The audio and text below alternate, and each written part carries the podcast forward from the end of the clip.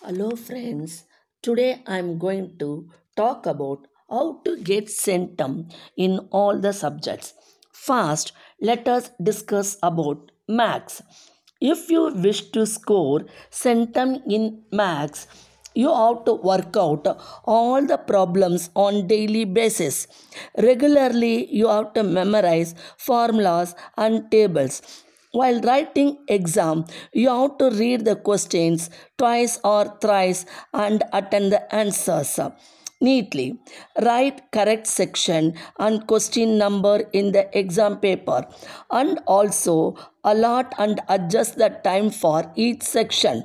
After finishing exam, once again check the answers and also check formula sign and units.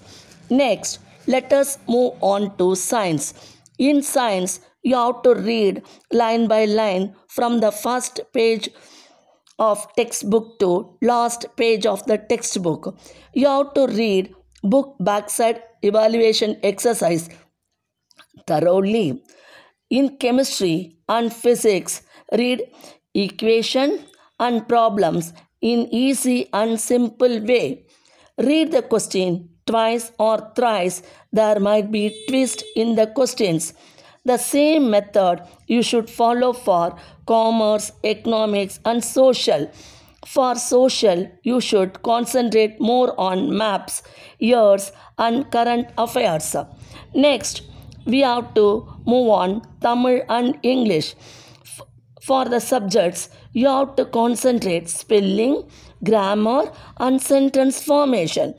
First, you have to be bold and confident. Before exam, you should not be deviated.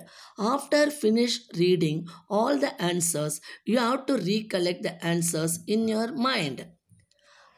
I hope today's message will help you to score centum in all the subjects. We'll meet you in next episode. Thank you.